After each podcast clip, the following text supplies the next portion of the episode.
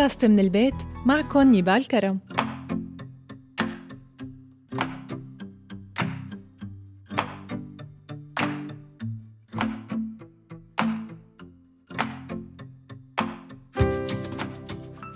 مرحبا. لما يوقع طفل صغير على الأرض بيطلع على المكان يلي وقع عليه وبعدها بيطلع على أهله. ردة فعل الأهل بهاي اللحظة هي رح تحدد شو رح يصير بعدين. إذا كانت نظرتهم بتدل إنه كل شي منيح وعادي رح يشعر الطفل إنه هذا صحيح.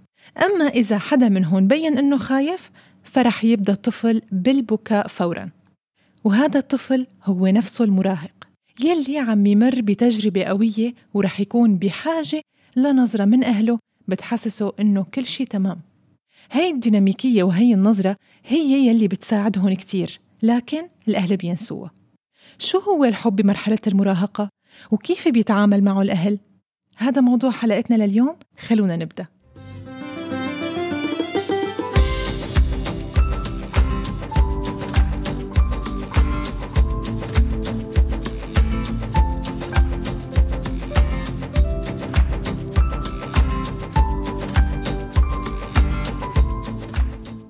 تعتبر مرحلة المراهقة مرحلة حرجة بحياة الأبناء ومرحلة منها مستقرة بالنسبة للأهل كمان ليش؟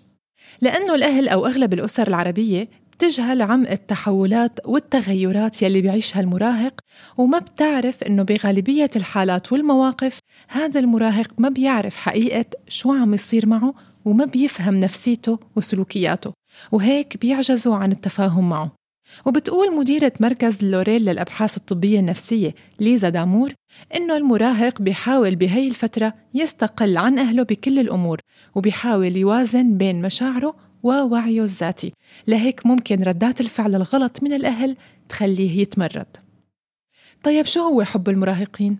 بتنمى مشاعر الحب وبتتطور القدرة على الشعور بالرومانسية والانجذاب العاطفي بشكل كبير بسن المراهقة. رغم وجود قيود وضوابط بتحد من قدرة المراهقين على الانخراط بالعلاقات والتعبير عن أحاسيسهم العفوية إلا أنها بتضل مشاعر حقيقية موجودة داخلهم وبتنمى بشكل طبيعي وما في داعي أبدا للخوف منها والخجل منها. وبهاي السن بيمر المراهق باضطرابات منها الخجل من مشاعره والتغيرات يلي بتحصل معه سواء جسديا أو نفسيا. اثنين اختلاف مقدار وعي ونضج المراهق لأنه الدماغ بيكون بعده بطور النمو بهاي الفترة. لهيك في أجزاء بجسده بتنمى قبل وأسرع من غيرها فبيشعر بالحاجة للحب والانجذاب العاطفي للطرف الآخر وهذا ممكن يخليه يتهور ويتصرف غلط. ثلاثة حدوث تغيرات هرمونية بتسبب ارتفاع بعض الهرمونات الذكورية والأنثوية وبتختلف حسب جنس المراهق وهي بتسبب تغيرات بسلوكهم وبتقلب مزاجهم وبتعزز المشاعر المرتبطة بالحب.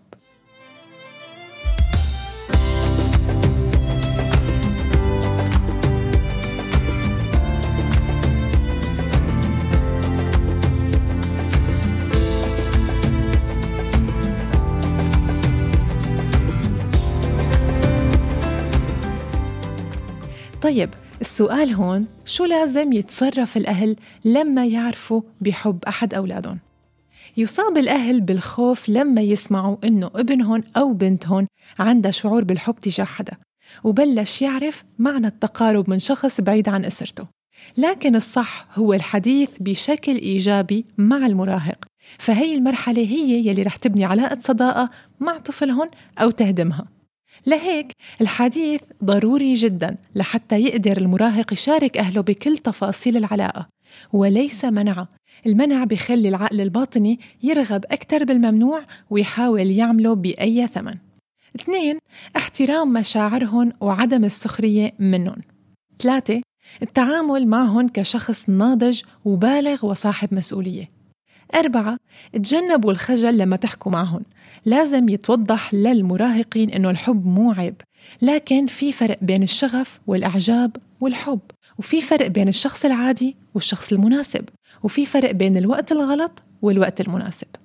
خمسة لازم تعطوهم المساحة الخاصة فيهم وإشعارهم بالحرية والمسؤولية لحتى يوثقوا فيكم وتصيروا قادرين إنكم تحطوا حدودكم يلي بدكم إياها. ستة.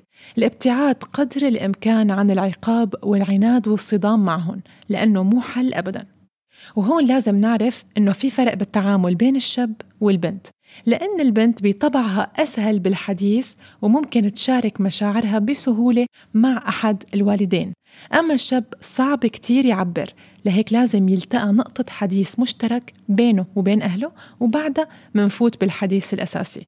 طبعا في شيء مهم لازم نضوي عليه وهو إنه البنت أو الشاب لما يختاروا أحد الوالدين بإنهم يشاركوه سرهم يا ريت يضل الموضوع بس بينهم وبين الطرف يلي اختاروه لأنه هذا بيعطيهم ثقة أكبر. حتى لو اضطر أحد الوالدين يخبر الطرف الثاني لكن بيكون بشكل سري للغاية.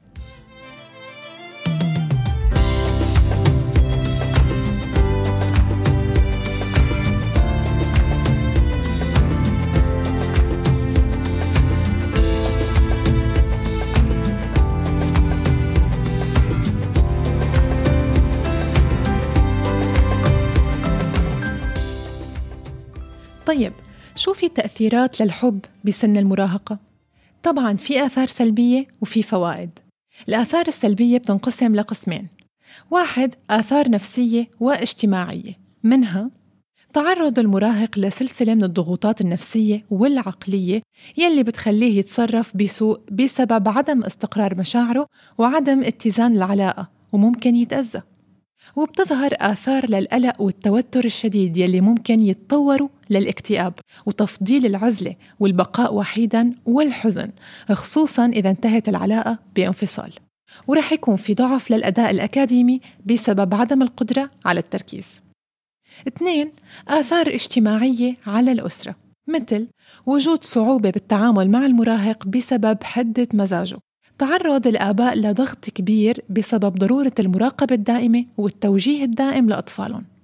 طبعا وفي بعض الحالات بيفقد الأطفال الانسجام بشكل مؤقت مع أفراد عائلتهم وبيشعروا بعدم السعادة معهم. أيضا بيشعر المراهقين بعدم القدرة على بناء علاقات وصداقات هادفة سواء داخل المدرسة أو خارجها. طيب في فوائد لحب المراهقة؟ أكيد في. واحد يلي عاش مرحلة المراهقة بطريقة سوية بدون كبت أو إنكار أو حرمان بيخرج منها أكثر نضج بفضل الدروس المستفادة. اثنين معرفة الذات ومعرفة نقاط الضعف والقوة وين؟ ثلاثة المشاركة والحوار والمصارحة وحل المشاكل وتقبل الحب بين الأهل وأولادهم. أربعة تطوير الثقة بالنفس عند المراهقين. خمسة تبدأ العلاقات العاطفية تاخذ شكل أكثر واقعية بعد تجارب المراهقة. ستة معرفة الفرق بين الصداقة والحب والالتزام تجاه شخص واحد لكل العمر.